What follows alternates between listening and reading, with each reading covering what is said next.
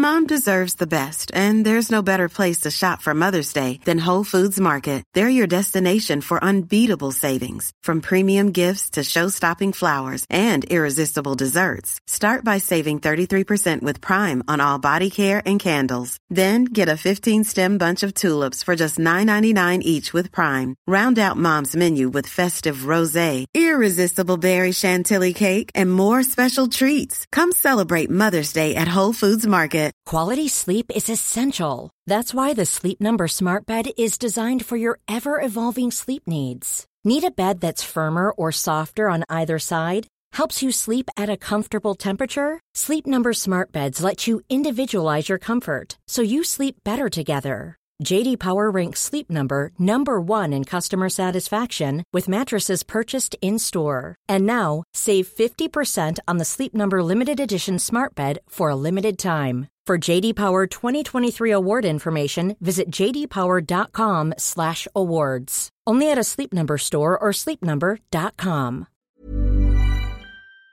Record.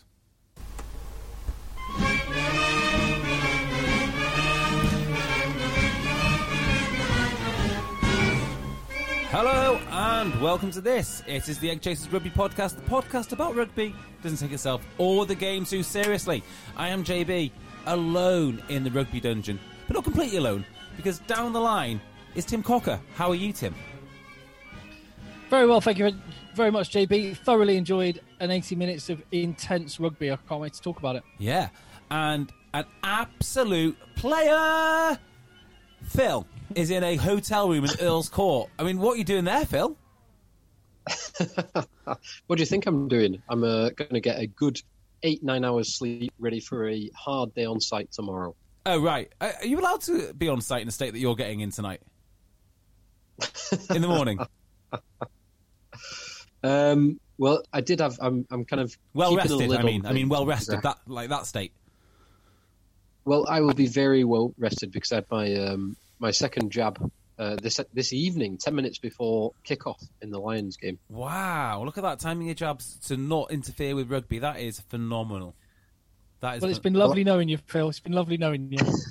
Exactly. Thanks, mate. Right, well, we've got a lot of rugby to talk about. We've got the Lions to talk about. The the tour has finally started, but it's not the only tour in town because the week after next, tell me the date, Tim. 24th, 25th of July. But the 24th is the Saturday when the rugby happens at North Dorset Rugby Club in Gillingham.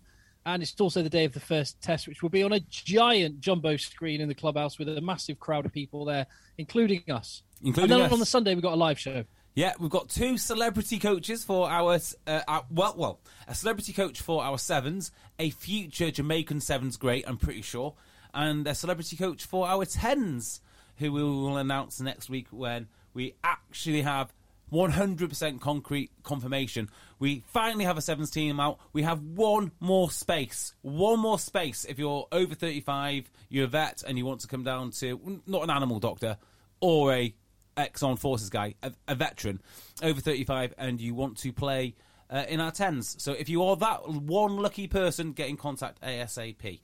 Right. Find us on Contact Twitter- eggchasers at gmail.com. Contact eggchasers at gmail.com. Is that email for that or anything else? Exactly. Right. Finally, the Lions tour started today. I have waited for this day for a long, long time. Everything else has been superfluous. Today was the real start. Do you both agree? Yes, one hundred percent. Well, of course, I totally disagree because it's been amazing and all of the coverage on uh, the Talksport network, of which I've been part, has been utterly essential up until now. Well, I think the problem I've had is I haven't been listening to enough talk sport because if I had, I think I'd already be in the Lions spirit. A hundred percent, mate. Agreed. I'm, I've only listened to a few shows, so I'm only semi hyped up to this point. But I'm I'm I am now fully hyped. Yeah. Yeah. No, it was awesome today. So good. Yeah, I, I said last week the, the tour hasn't captured my imagination, but out of nowhere, South Africa just decided to play every everybody. I mean, I say everybody.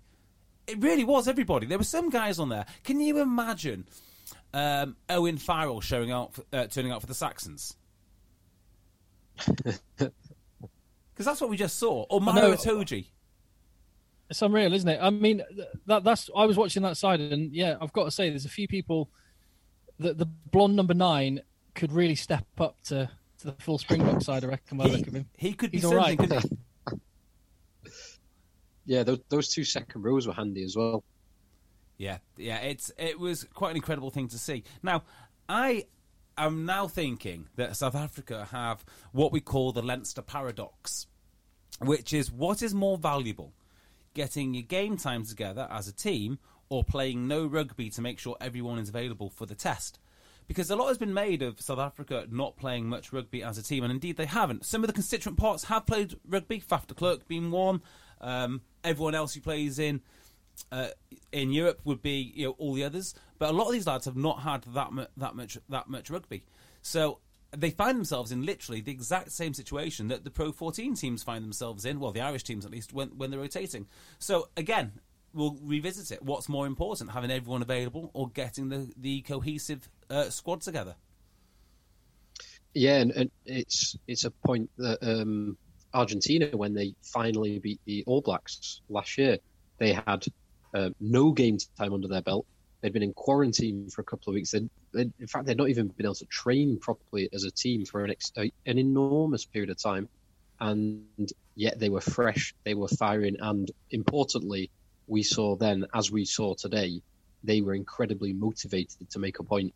And this Yeah. this South Africa team, it seemed incredibly motivated.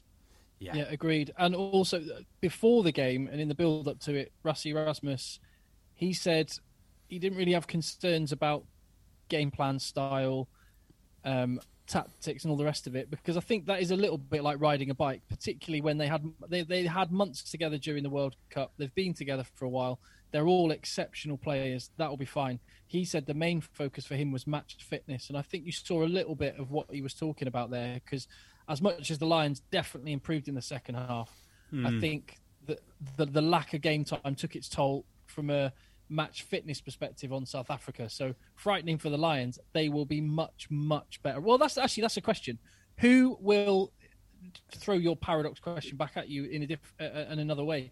Who will benefit most from that 80 minutes? Whose improvement Yeah, could be greater off the back of it? Well, I mean, the Lions need to improve more, I would say. Looking at these two teams, uh, South Africa, the first 20 minutes, I thought Lions were in for an absolute hiding. Now, the fact that the Lions dealt with it, and this is a strong Lions team. Any Lions team is a strong team. You've got to remember that. Any Lions team is a very, very strong team. But it's not their test team. On the other hand, this is not South Africa's test team. And even though it is a draw, well, sorry, sorry, sorry, it's not a draw. Even though it was a win South Africa in the end, my feeling is both teams will feel fairly, fairly okay about how this turned out in a weird way, because I don't think after the first twenty the Lions thought they'd even be in it. Yeah, you you could certainly have seen it going that way.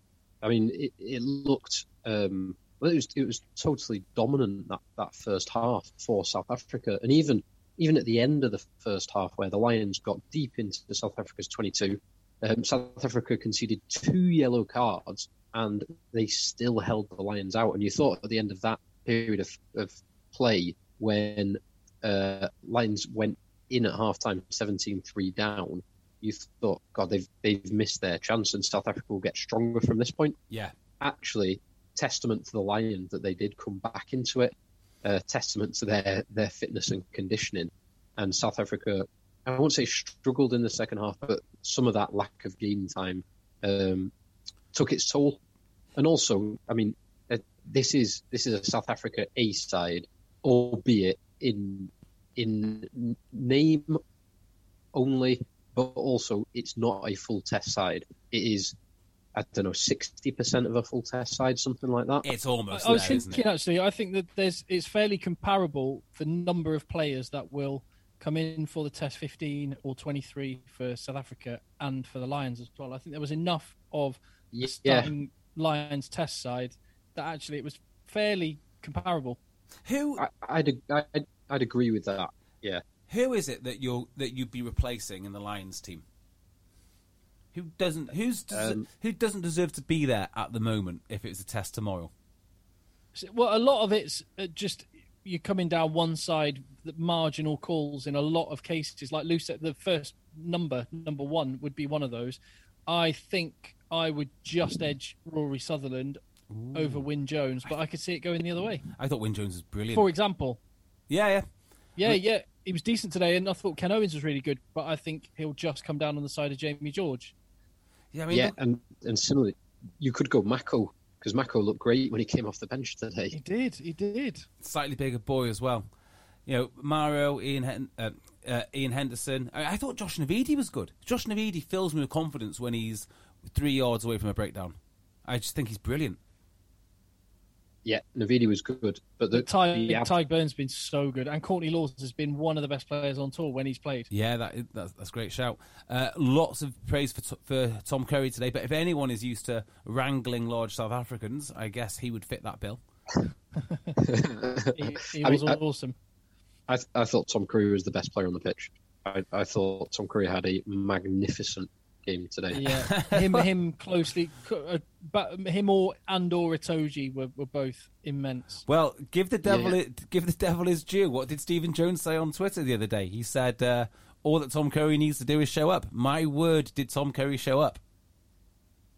he he I, I mean I, I said um, a long time ago I think he, he you would be hard pushed to find someone um, to knock him off either the seven or the six or, or indeed the eight shirt but I was certain for a long time that Tom Curry would be starting in a test if he was fit Yeah, I, and he, he proved it today that he was magnificent but like every, It's testament to it's testament to Hamish Watson that he needed to prove it, though. I guess 'cause Oh, that, 100%. that's how good he's been. I, I look at Hamish 100%. Watson, I look at Curry, I look at Navidi, I look at um, Beirne.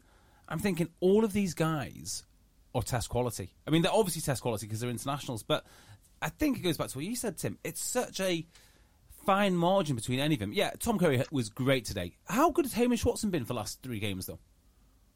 Yeah, Yeah, he he's been sensational. I mean, it, it is it, it it will come down to whether Size. he wants two two kind of more fetchers, smaller, slightly more dynamic players, or he wants a taller, bigger bodied um, additional lineout option. And he, he um, Gatland is blessed because he can go either way and have world class talent in, i with depth as well. Yeah. What way do you think he'll go, and what way would you go? Because I think it's not just that back row balance. I think that will be indicative of the way that he plays, and I can't. I, I've got a feeling he might go a little bit more gung ho than I'd thought he would for the for the tests. I'm I'm with you. I, I've thought for a long time. I, I was certain for a long time that he was going to play Maro or Beirne or Lawes at six, and I think maybe now I'm I'm seeing it a bit more in the flesh. I think he might go Curry and Watson, or Yeah. Curry and Navidi, or possibly, albeit it's unlikely, Curry and Simmonds. Do you know, last Lions tour was much easier to predict because Gatland took his attack coach from Wales, and you could just think, well, what do Wales do? What does he like? And you know, invariably you'd be be right. I don't think it's at all easy to tell what he's going to do because the defence coach is obviously uh, from Scotland, the attack coach is from Scotland.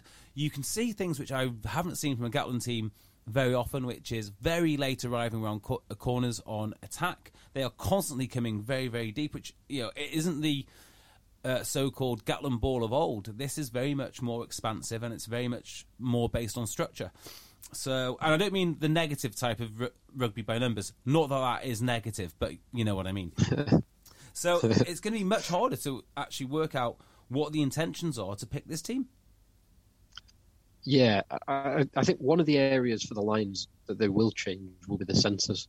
I think I think Bundee Aki and Chris Harris played played well, Mm. but I think I think they are more of a route one, more slightly more limited than you can potentially have.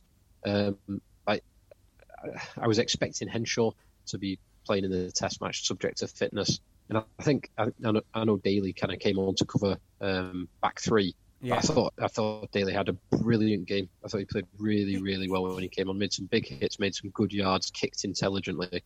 Hands were good. Yeah. So he might be he might be playing his, his way into a starting jersey, maybe in the 13 channel, or maybe he's just too useful as a the utility back if you go for a 6-2 split. Am I crazy to say this? But I can draw direct comparisons to what Chris Harris can do for the Lions to what Lukhanyo Am does for South Africa. I, yeah, I can see that. Uh, big, big, strong boy, defensive leader, um, hard runner. And then just Um, let's Has, has got has, has got the option for hands, but he's not his prime. He's not like a Henry Slade style thirteen. Yeah, and it just lets Damian D- de Allende do all sorts of other great stuff. Just be a hard carrier. In fact, de Allende and the Lukhanyo Am are not dissimilar to Aki and Harris today. Y- Yeah, you've got a, you've got a kind of match up there, haven't you? Hmm. kind of well yeah, uh, matched. but I, I, I'm this. I'm not necessarily saying this at at Chris Harris because I think he's been. I think he's been really, really good as he was in the Six Nations. I'm more sort of picking up on exactly what Phil said about the, the two centres.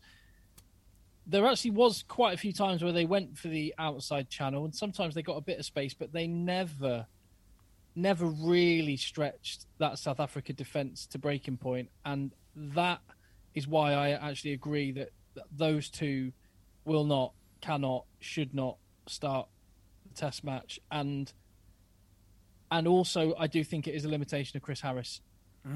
So He's, he's, we're, we're in attack with the ball. I think I think I think you can have one, Yeah, but I'm not with both. That's exactly what I was about to say. We can have one, but we can't have both. Now, the question then becomes, uh, like, who are we bringing in, and why are we bring, bringing them in? Like, who are the other guys that will replace either twelve or thirteen? Because it will be one, but not both. I think. Well, well Hens- Henshaw is going to make his return at the weekend. He will be available to play on Saturday, and if he plays anything like Robbie Henshaw can play, improves his fitness and his uh, touch, then he's starting in the Test match either at twelve or thirteen. So, which Yes, one, Tim? 'cause he- who, who would you rather pair him He with? can do both. Uh, I think I would go Farrell ten, Henshaw twelve, and oh, yes, I. Mm, Then you're pushing you could, Daly, you, Daly or you could- Harris, really. yeah, then I guess Daly or Daly or Harris, or will he go Biggar, Farrell, Henshaw? I, I that's what I feel he will do. I think it might be Biggar Farrell Henshaw unless unless Magic Marcus just keeps stepping up every every time he plays. I mean, he played in the semi final, he gets to a final, he plays in the final, he gets an England cap, gets an England cap, he gets a Lions call up. What's going to happen when he gets a Lions call up? Exactly. You, you know, that Scottish system sometimes relies a lot on the genius of Finn Russell, but there be no Finn Russell. Who's the most Finn Wrestley on occasion? Marcus Smith. Yeah. So maybe I mean you could I- see an argument for all three of them. So you could see Dan Biggar and Farrell starting with Marcus Smith on the bench. Mental, but it could happen. So my, my money would be on Biggar Farrell, Henshaw, provided because obviously Biggar was supposed to start this game, took a knock, but it's not supposed to be serious as, as I understand it. Henshaw is recovering from a knock, so that would be my ch- ch- predicted choice, providing Yeah. those two are fit. I can go with that, and and the whole thing. We, same with the back row, and you, can maybe not have a bigger man in the back row because well, Tom Curry's a big man anyway. But I, you can spread some of that workload and some of the things that those guys would do elsewhere in the team. And I wonder if if you did go with those three, that actually elevates Duhan van der Merwe into a test starting jersey on the wing because you can use him in different ways. Yeah, he's been jobs. really good so far. Josh Adams has been really. I mean, yeah. uh, Before we just go on to the wings, there was one guy playing today who looked like a 20 year old in his second season of, of, of professional rugby. I've got to say, I thought Louis Rees-Zammit did not do particularly well. Hello, Hello, Hello, where did everyone go then?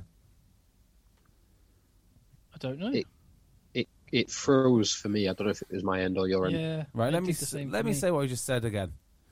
So yeah, Okay. in, in my mind, there was one guy who looked like a twenty-year-old in his second season of professional rugby. I don't know what you guys thought, but I thought Louis Rees-Zammit was not particularly as effective as he has been. I I tend to agree from what I've seen of him on this tour as well. Not Mm. not just necessarily in this game, and he's he, he's undoubtedly an amazing talent, and he will continue to develop over the next uh, well five to ten years. He will uh, probably not five years until he will even be in his prime, like true prime. Mm. Um, but but he's. I mean, the step up two two years ago when he was playing literally schoolboy rugby, the step up to this is astronomical Isn't it And- amazing? he's he he seems like one of those players who um, has always been absolutely amazing when he's able to find the space. At this level, he just will not be able to find the space. No. Um, he he will get there. And he he's even will been get amazing there, for but, um, Wales. it takes time. Uh, you know, if you're going to find your limit, it's not a bad place to find it at 20, year, 20 years old yeah, against South, South Africa. I think uh, he's fa- he's found his limit of an acceptable hairstyle as well. Yeah, that is really right at the limit. Right. I mean, such a handsome boy, too. Like, why why ruin your hair? Speaking speaking of which, there was um, there was some brilliant comments by Louis Rees-Zammit's teammates. Are you still there, guys? Yeah. Yes. Oh, sorry, sorry. It's just fr- the picture froze for a second. Um, there were some brilliant comments on Louis Rees-Zammit's Instagram channel, um, where he posted a picture of himself, nice black and white photo of him looking pensive in the changing room, taken by someone that he posted. Tom Curry in the comments underneath said, "Girls will love that," but that wasn't just Tom Curry going, "Oh, basically, you look you look really nice, uh, Louis. Uh, girls will love that." Tom Curry put that comment in quotation marks, which suggests that somebody else had said it, and quite possibly Louis Rees-Zammit himself. Wow. Oh no. That's what I, that- that's what I love about um, well rugby banter. There's nothing which is really off really off limits. You know, you'd have thought that the professional sportsman might tone it down a bit, but no, no, no. It, it's not. It's only about three or four sentences away from utter meltdown. So I'm I'm here for Lions teammates throwing each other under the bus on social media. I think it's hilarious. Hundred percent. Um, Absolutely. Here is an interesting thought. Adam Beard, when he arrived on the scene, was remarkably effective. And he might not do as many things well as, say, Maro Itoje, but to do what he does against those driving mauls, I think he might be playing himself in, in, into, into a test start. I really do. And he is he is a tighthead lock as well. Yeah. As in he he's he's just shy of 130 kilos. He is, Is he? enormous. Is he that yeah. big? He's he's don't forget he's six foot nine. Good God, I didn't know he was like that substantial. I knew he was tall, but to neutra- Yeah. neutralize the the maul, that is one hell of a thing. That's that's a rare skill. Yeah. You, you're right, and spare a thought for Hendo because Hendo was looking like Maro's partner for the tests, and then Alun Wyn does the Undertaker and comes back to life, and, Yeah. And Let's- now Adam Beard comes out of nowhere and just has a blinder. Yeah, let's talk about that because, of course, Alun Wyn has returned. Um, what's more surprising, Co- uh, Conor Murray getting the captaincy, Smith being called up, or Conor Murray losing the captaincy?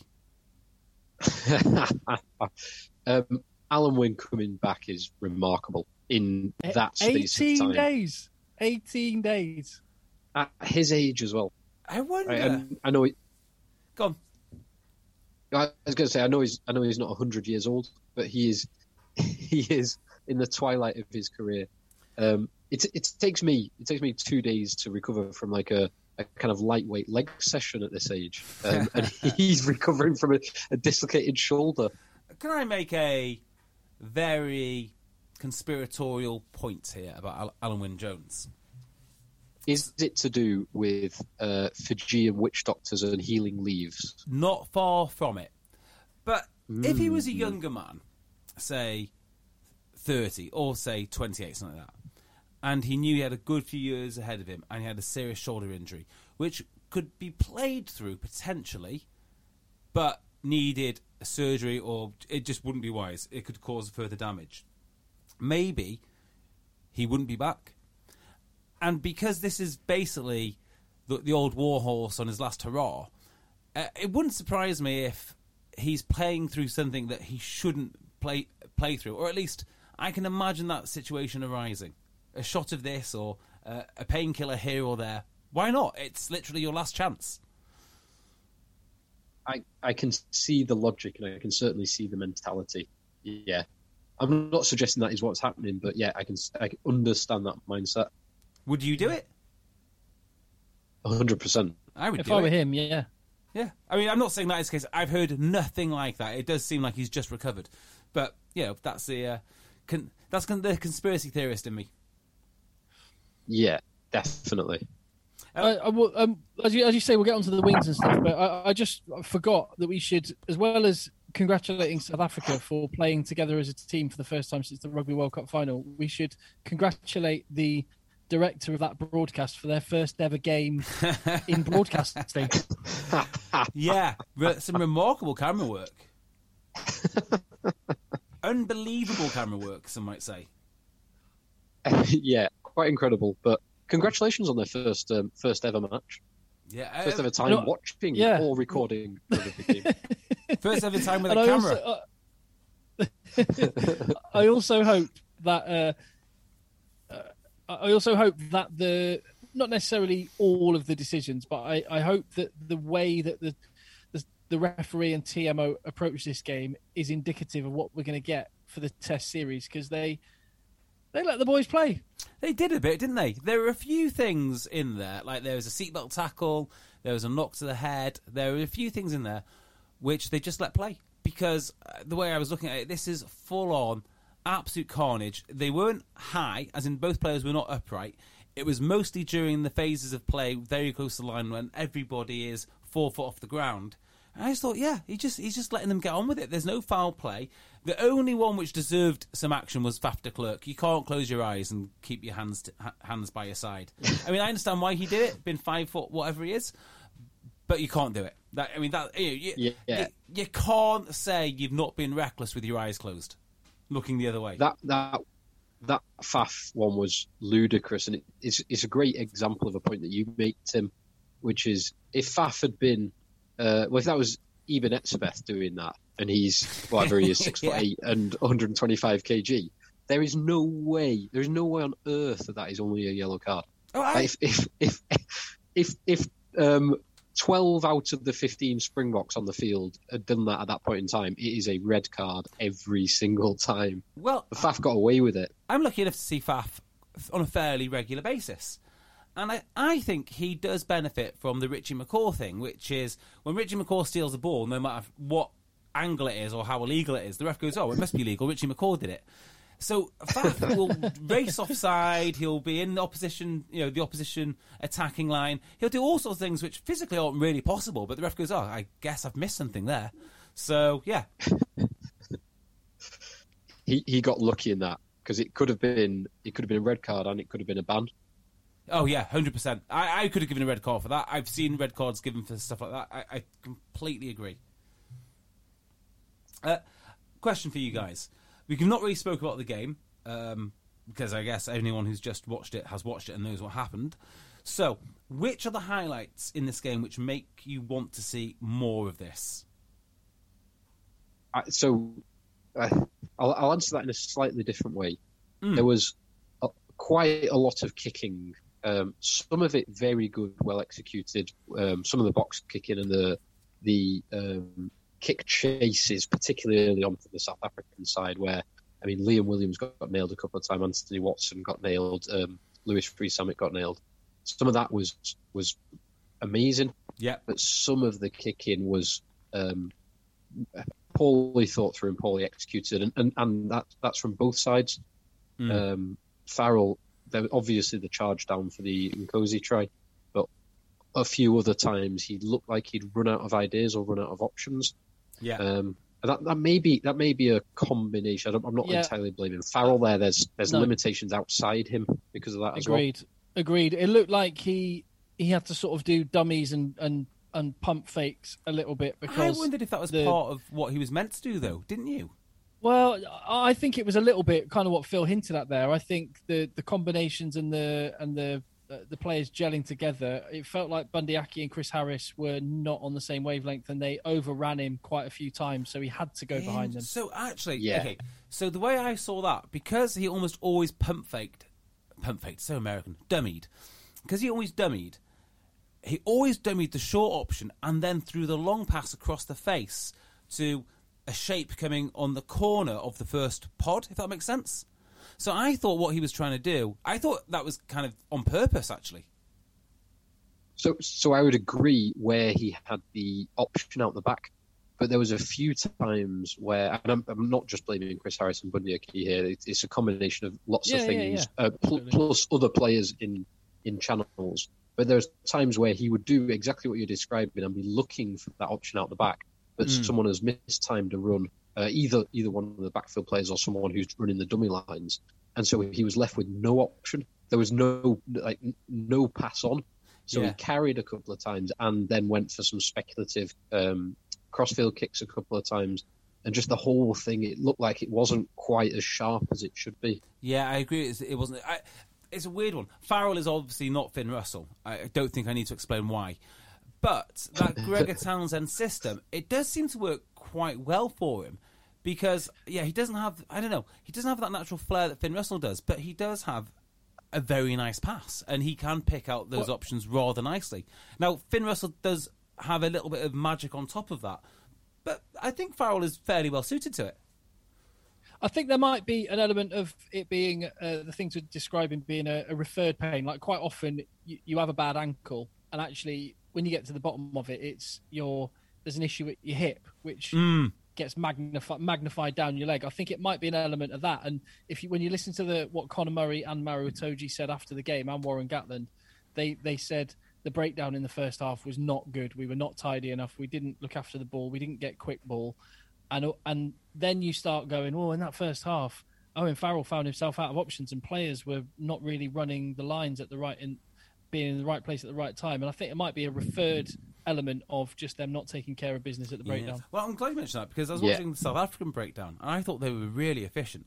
So they were presenting the ball quite long. Uh, when they weren't presenting the ball long. They always had two men over. When they did, they always had one man over. When they had the one man over, you could see that they were latching on basically the arse of the guy going over. So they've always got. So they could always burn a man, and then the second man would come in and replace him. I thought their their breakdown for a team that haven't been in play for a while was remarkably efficient.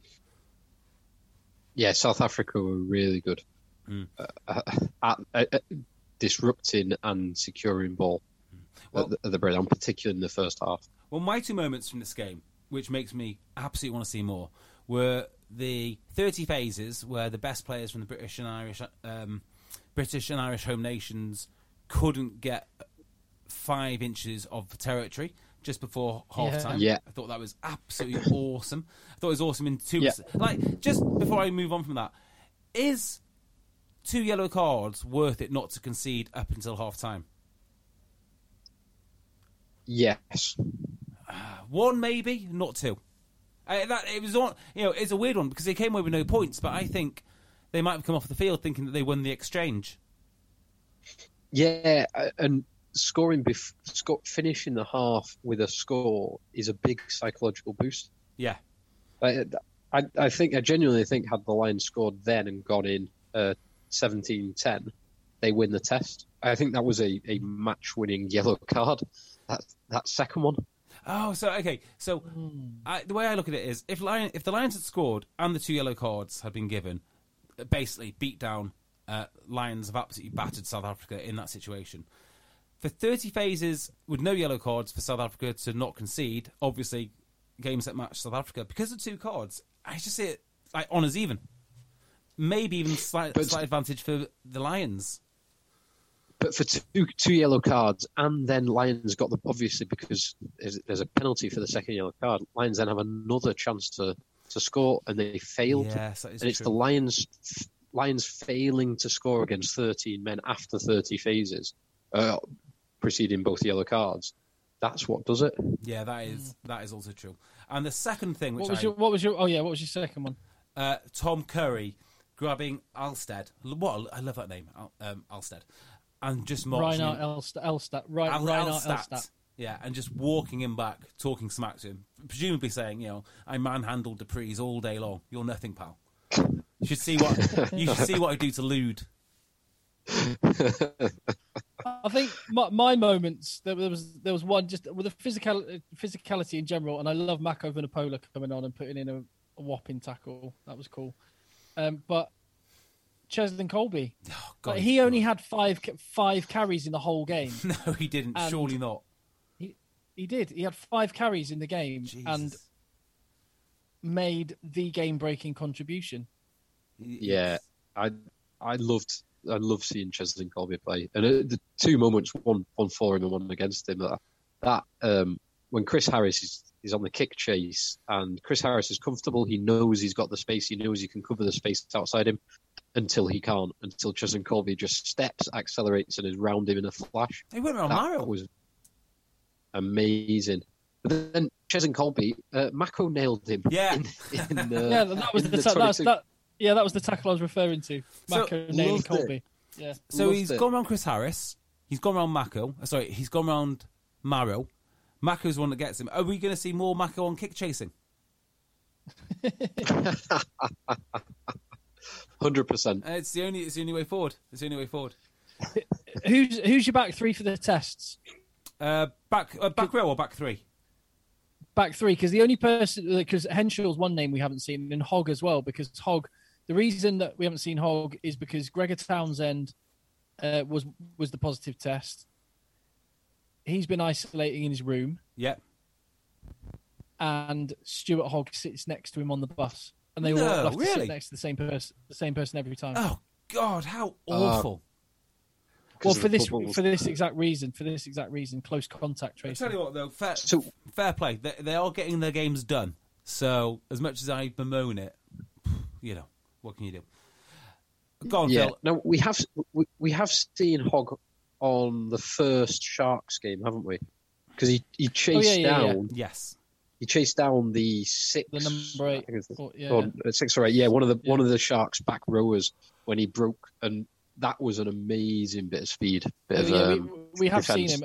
We have seen him, and I assume he'll play this weekend, hopefully. But I, I, I'm saying he, he starts the test match regardless. He, he's starting. Yes, And before the 100%. bef- before the tour, I thought it was the three fullbacks would be the back line: Liam Williams, Anthony Watson, Stuart Hogg. But I'm going Josh Adams and Duhan. Yeah. I um, and do. yeah. Based How on are this going? tour, same thing. So I I think it will be Josh Adams, but I think Anthony Watson, uh, providing his ankle is okay, and he, he did run it off. Yeah. But I think Watson has shown enough. He's he's such a threat when he gets a little bit of space. He's yeah, agreed. Uh, yeah, the reason I say Duhan and Josh Adams is just based on what they've done on tour. But then thinking about it, what who have they played? Absolute nobodies. So Mm, fair point. When it It's a comes- fair, very good yeah, point. when it comes to the actual, you know, the tests, we're gonna have to go back to, on go back and have a look at their CVs. Uh, Josh Adams, You're, you're right, but particularly particularly when you tie in the point that Phil made about well, you both made about Louis Rees-Zammit, uh, incredible as he is and amazing as he will be, being exposed a little bit, and you could see that happening to Duhan van der Merwe as well. yeah. Yes, So albeit Josh Adams, Anthony Watson for me, and I don't know about fullback. I mean, I could I could go with Duhan and put Anthony Watson at fullback, but I just feel he's too good on the wing. Although apparently he likes fullback more than wing. I don't know. uh, fullback is Hogg for me. Yeah, Nothing makes me doubt that. Um, the, Duhan is an interesting one because Duhan is he's such a unique threat on the wing. He's he's such a dangerous runner in open space and importantly when you're playing the Springboks in heavy traffic. That I can see him being used, but he does create weaknesses elsewhere because of his defence and the way he reads the game. mm, yeah, it's true. So I wouldn't, yeah, I wouldn't start Duhan, but I could understand why Gatland might. Well, that's why we're not paid hundreds of thousands of pounds to pick the Lions team. Yeah, hundred percent. So basically, we're saying we don't know. Yeah, we don't know. We're paid not milli- we're, we're paid millions to do podcasting instead. Exactly right. Uh, uh, Yeah. double, double, at least double for this Lions tour. What Gatland gets each. um, Mom deserves the best, and there's no better place to shop for Mother's Day than Whole Foods Market. They're your destination for unbeatable savings, from premium gifts to show-stopping flowers and irresistible desserts. Start by saving 33% with Prime on all body care and candles. Then get a 15-stem bunch of tulips for just $9.99 each with Prime. Round out Mom's menu with festive rosé, irresistible berry chantilly cake, and more special treats. Come celebrate Mother's Day at Whole Foods Market. Hey, I'm Ryan Reynolds. Recently, I asked Mint Mobile's legal team if big wireless companies are allowed to raise prices due to inflation. They said yes. And then when I asked if raising prices technically violates those onerous two year contracts, they said, What the f are you talking about, you insane Hollywood ass? So to recap, we're cutting the price of Mint Unlimited from $30 a month to just $15 a month. Give it a try at mintmobile.com slash switch. $45 upfront for three months plus taxes and fees. Promoting for new customers for limited time. Unlimited more than 40 gigabytes per month. Slows. Full terms at mintmobile.com. So, we've done the Lions. Who have they got next on Saturday? Stormers. Stormers. Stormers. Are they good? Are the Stormers going to be any good? Uh, without their Springboks, No. mm, probably not. They'll probably be about the same level as we've seen already. Fine. We don't really need to worry too much too much about that then. Uh, has No, anyone? no, but that, that, that- but that was awesome. Go on, JB. You were going to move us on to. The, I know. I know what you're going to ask. I know what you're going to ask. Yeah, has anyone seen the proposals by World Rugby to reinvigorate the game? So is this the open letter from Bill Beaumont to make uh, rugby the most progressive sport in the world for player welfare? I, I mean, I, I obviously get terrified um, when anyone mentions the word progressive, but progressive for welfare. I mean, maybe if you say it in its literal sense, there's some sense to. I mean, I don't know. I, I honestly don't know. Uh, I am. Well, my initial take is I'm very, very worried about the whole thing. Any anything in particular that worries you? Oh yeah, loads. Um, I mean, I've thought about this. Uh, This isn't a thought which I had independent. Sorry, this isn't a thought which I had because of this uh, latest review. It's one I've had in, um, independently to it from before, and there are a couple of people that I don't like. Okay, I'll give you an example. I don't like trade unions very, very, very much. I don't like them at all, but I really respect them. So I really respect the fact that there is somebody out there who will defend the indefensible, time and time again. Doesn't matter what their members get up to. Guess who's going to stand up and defend the indefensible? And that's trade unions. I mean, that's a really, really important function that they do. Whether you like them or not, they've got an a- an integral part to society. Now, the unions need to start behaving a little bit more like trade unions and start defending the sport and not kowtow all the time to every single demand because a lot of these demands are completely insincere. I do think that there is an you know, we need to take care of the professional game. But if you look at what FIFA say about football, they say that the game at the top level should represent the game at the bottom level. So now what we've got is a pro game which is so grossly out of proportion to the grassroots game that the grassroots game has got to follow in the steps of the pro game in order to make it safer. And I don't think that they they are remotely similar. You're ruining the experience, and I also think there's a slight movement here from people outside of the sport to dilute the culture of, of rugby, not just the sport, but the culture. And part of the culture is risk taking. It is the idea that we go out every weekend and we take risks with our bodies, with our health. And of course, at the amateur level, you can get a very serious injury, but you never need to play again. You never need to play again. I would like to see the unions, and particularly the RFU, just defending the game. You know, this is the game that we want to play, the game that we love, and we're going to defend it come hell or high water. Because as soon as you give in, give an inch to any of these lobbyists, any of these external pressure groups, the Allyson Pollocks or you know whoever else it is, you lose something very, very important which the game has. And each little piece individually doesn't matter, but when you combine them all, it's an absolute nightmare. So, uh, are you worried from a personal perspective that the game that you play and you you've loved playing, and, and all of us have loved playing, is going to change to a point where you don't like it? It already And has. if that, I mean, it already is. well, I, So you know, So se- I. I know, I know. Right now, it is a totally different game for for other reasons. But what what's your Seatbelt what's tackle. the thing like? Uh, Uh, I'll start with the seatbelt Yeah. ta- tackle, right? So the seatbelt tackle will happen numerous times in amateur rugby games, and I don't think that any concussions come from seatbelt tackles, or very, very few. But of course, they're just trying to lower the tackle area over and, and so it's gone from no touching the head. uh, no, sorry, it's gone from occasionally lightly touching the head to shoulders to nipple height. There's a trial going on at the moment, which is shorts for kids. This is absolutely nuts. Like we, we know what we signed up to, and, the, and we'll play it. And the theory is that if we don't change it, people will start leaving in their droves. Well, they're leaving in their droves because we're making we're sanitizing the sport to the point where you know there's just nothing. There's going to be nothing to it. And if we look at sports where every sport, to be fair, every sport is suffering for numbers. Every sport is suffering for participation. Clubs up and down the country, not just sports clubs, but institutions and clubs up and down the country are suffering for membership. Weirdly enough, Yeah.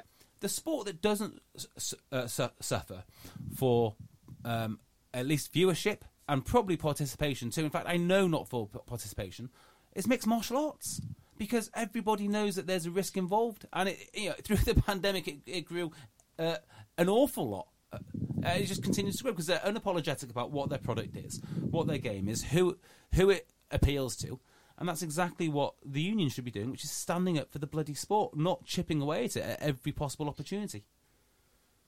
So, So I, more I, s- oh, go on, Phil. I was going to say more seatbelt tackles, please, at amateur level. Yeah, well, once the problem is once you say no seatbelt tackles, you can't then go and say, yeah, can we have seatbelt tackles back? I mean, can you think of one safety law which has been rode rode back?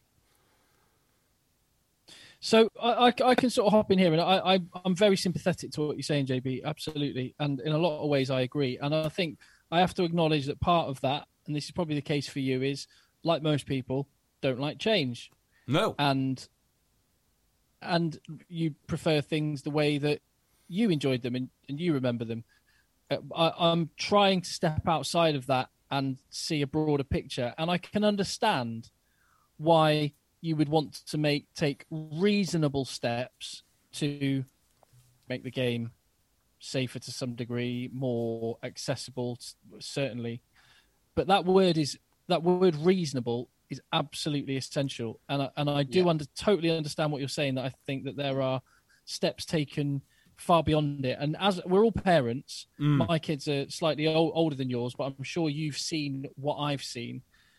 Is I think this is what we're actually talking about. Is not just rugby. This is uh, this this is across the board. And you talk, you mentioned the word risk, JB, and whether you look at the the, re, the response to COVID, whether you look at parenting, like you know, parents would not dare um, let their kids climb a tree now, and we have indoor play areas with everything soft and no sharp edges and all the rest It's of it. true. You have you go to university and there are safe spaces and trigger warnings.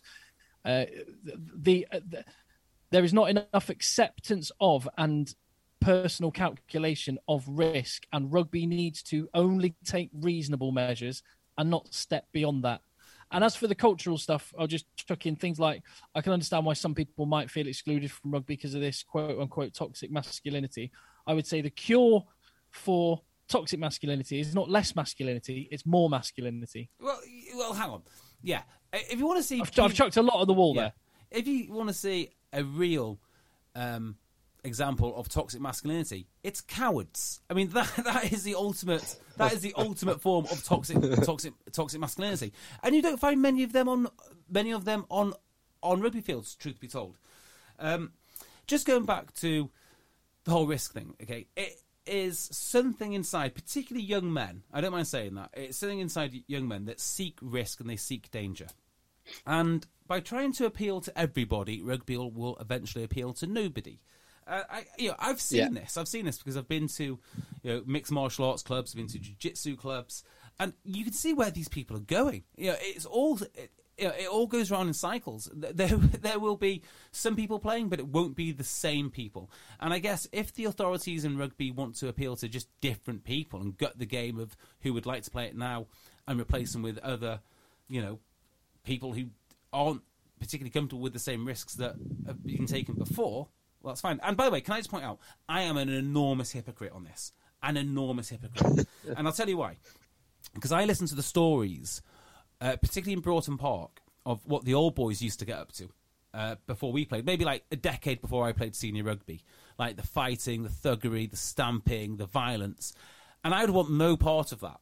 So I'll put my hands up and say, you know, even though I'm saying that, hey, keep the game as it is now, I can also appreciate the changes to the game which were made in, say, you know, the 90s to stamp out all of, you know, the actual thuggery were probably very, very positive. But, you know, I just thought I'd, uh, I just That's why, thought that's I'd- why I'd that, that out. word is why that word reasonable measures is important. And, Yeah. and and just you know, sorry, this is like right in my wheelhouse with like uh, psychology and, and shit. So I'll try. I, I won't be. I won't labour any point, or try not to. But rugby exists, as many sports exist, to satisfy the natural urge that predominantly, as you point out, young men have. Mm. It's like evolutionarily speaking, you look at the animal kingdom and, you know, lion cubs will fight each other, stags will butt heads. Rugby does that for human males, It as, does. as ice hockey does, as boxing does, as all these other sports do. So yeah, to sanitize it too much is actually to remove the reason why people do it, and that some people aren't comfortable with saying that, but that is just the facts. Yeah. Uh, yeah, and I, I, 100%. I, thor- I thoroughly agree with that point. Um, that you, you do not want to sanitize the game. The game has always been a risky game. It it should remain a risky game. Yeah. As in, it, it's exciting. It's a physical um, battle, and we've got to keep that. yeah, exactly. I, I fall, I fall, fall maybe slightly on the other side of the the um, the boundary from JB in that I think a lot of the changes that World Rugby have made have tended to be okay, and I think they they Mm. probably go about things broadly in the right way. Maybe not always, but I think there is good intentions there. Um, just one one other point I want to want to do want to make because I think it's a really interesting one is the point Timmy that you made about the the coddling of the American mind to to um, kind of use a, a phrase that has been used elsewhere. Well, that And- book by Jonathan Haidt is well worth a read for anyone. That would be a definite read. Yeah, so I've, I've read the initial paper. Was it an article in the Atlantic? Yeah, I've read the initial article. I've not read the full book, but I did read a book um, earlier this year called Wayfinding, which is about the um, psychology and indeed the, the brain chemistry of how we read maps and find our way and navigate around the world. And one of the things that that, that looked at is, is quite an interesting read. Um, one one of the things that that, that looked at was um, the sphere of trust for kids now from their parents compared to their parents and compared to their grandparents. And I- I'll get the the um, exact distances wrong, but the the um, broad um, intent correct, which was if kids over the last 20 years have been allowed freely to walk, say, 100 meters from their home, uh, their parents would have been allowed, so, so perhaps our generation and slightly older, would have been allowed to walk 1.5 miles from home. And this is, I don't know, say, um, 8 through to 14. And their grandparents would have been allowed to to walk well up to ten miles from their home without consequence. And there is one of the, the things that the book is looking at is there, there is real world consequences, like long term developmental consequences from having such a limited outlook, a limited horizon, Couldn't limited more right. exposure to risk. Yeah, couldn't couldn't couldn't you couldn't be more mm. right. Um, so you're quite like this. This is but but, but ju- ju- just but just before you move on, just just to echo one thing Phil said, World Rugby have done a lot of things very very well in this area, and one that's been in the news a lot, which we don't need to go into, but I'll just say that they're the way that they have dealt with very systematically and very sympathetically, but I believe come to absolutely the right conclusion, uh, is the trans issue in sport. And they, they've been a beacon in in the world of sport. They, they've been in a leadership role, a leadership role, and the way that they've dealt with that should actually fill us with with a bit of confidence that they can navigate what might be tricky terrain. Yeah, well. I'd have no Yes. confidence whatsoever that that position will stick. Zero. I think that that is the initial position. I don't think it'll it, it'll last. But there again, it's not really my battle. I couldn't care less. So um, you know, do what you want. Um, just uh, on Phil's book book reading. So the other day, uh, Phil mentioned that you did you read a brain injury book? Yes, that was actually one reference. So the wayfinding book got me onto that brain injury book. Right. Okay. So Phil re- re- um, read that uh, brain injury book, and he mentioned it on the other podcast. And I thought, bloody hell, I need to up my game. I'm reading a lot of books, but I tend I tend to read the same subject over and over. again. I've not really expanded my mind at all. So I'm going to get myself a new book. Uh, so I uh, asked a few friends of mine who I respect their opinions of interesting books that they read, and they've given me some great books on philosophy and whatnot. Do you know what I do? You know what I picked in the end, Tim? Hungry Caterpillar. Uh, not far off. It's called "The Death of the Territories: How Vince McMahon Dominated Wrestling." So, um, Wow, awesome! so I will come back to you with some nice little wrestling wrestling references at some point. Amazing. Love it. And one That- of the that- that's an end. Yeah, exactly. Oh, by the way, one of the things that he did to uh, revolutionise wrestling attracted families in by uh, by sanitizing wrestling. So uh, I don't know. Maybe maybe not. Maybe, maybe don't listen to Vince McMahon just yet. We're not Amazing, getting better than that. We're not getting better than that. Yeah, when uh, when life imitates art. uh, right. I think put these proposals on hold because there are actual concrete proposals, and I've scanned through them. I know we've only read them on WhatsApp so far quickly. So why don't we digest them properly and come back to this on Sunday? Perfect. Wonderful. Uh, what are we on? What on earth have we, uh, we are on? 54 minutes, a, a very brief podcast. Uh, anyone want to talk about anything else For before we us? go? Yeah. No, I'm I'm going to go to bed. Okay, I'm going to catch up with Love Island. Tim? I'm, I'm actually going to the gym. Are you really? Nice. Say, say, Late Yeah. session. say well, it again, Tim. because sorry, Say that again. I'm going to the gym. No, no, the other thing you, uh, you said. Oh, I, sorry. I thought you asked how much did I uh, squat clean today. That was uh, that that that was 122. 122 kilograms today. Well done, JB. Thanks, mate. Thanks. Very good, mate. Very good. That's not bad, is it? uh, where are you going to the gym? That's- So why? No, where? Where? I'm going to the. I've, I've got um for the times I'm based in London. I've got myself pure gym, so I'm I can go to wherever I am, and I'm going to the one in by St Paul's today. Wow.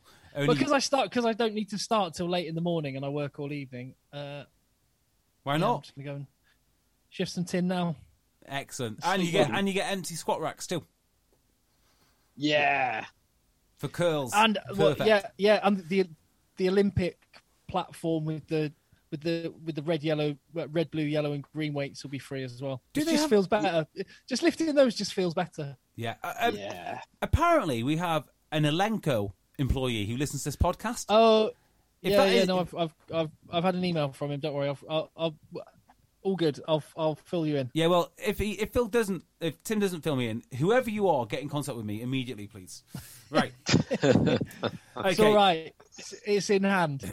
All right, so you can find us on Twitter. I'm at Jay Beardmore. Tim is at Cocker. This podcast is at Rugby Podcast. You can find us at the North Dorset Sevens. We've got the live show, so go to North Dorset Sevens to find out about that. We need one more over 35 player. If you are that person, we want uh, we want to hear from you. And after all of that public service announcement, I'm happy to say that we will be back on Sunday as well. So from me, Tim, and Phil, have a very good night and uh, see you Sunday. Goodbye. Good work. Mom deserves the best, and there's no better place to shop for Mother's Day than Whole Foods Market. They're your destination for unbeatable savings, from premium gifts to show-stopping flowers and irresistible desserts. Start by saving 33% with Prime on all body care and candles. Then get a 15-stem bunch of tulips for just $9.99 each with Prime. Round out Mom's menu with festive rosé, irresistible berry chantilly cake, and more special treats. Come celebrate Mother's Day at Whole Foods Market. Mom deserves the best, and there's no better place to shop for Mother's Day than Whole Foods Market. They're your destination for unbeatable savings, from premium gifts to show-stopping flowers and irresistible desserts. Start by saving 33% with Prime on all body care and candles. Then get a 15-stem bunch of tulips for just $9.99 each with Prime. Round out Mom's menu with festive rosé, irresistible berry chantilly cake, and more special treats. Come celebrate Mother's Day at Whole Foods Market. Planning for your next trip? Elevate your travel style with Quince. Quince has all the jet setting essentials you'll want for your next getaway, like European linen, premium luggage options, buttery soft Italian leather bags, and so much more. And is all priced at 50 to 80% less than similar brands. Plus, Quince only works with factories that use safe and ethical manufacturing practices. Pack your bags with high-quality essentials you'll be wearing for vacations to come with Quince. Go to quince.com slash pack for free shipping and 365-day returns.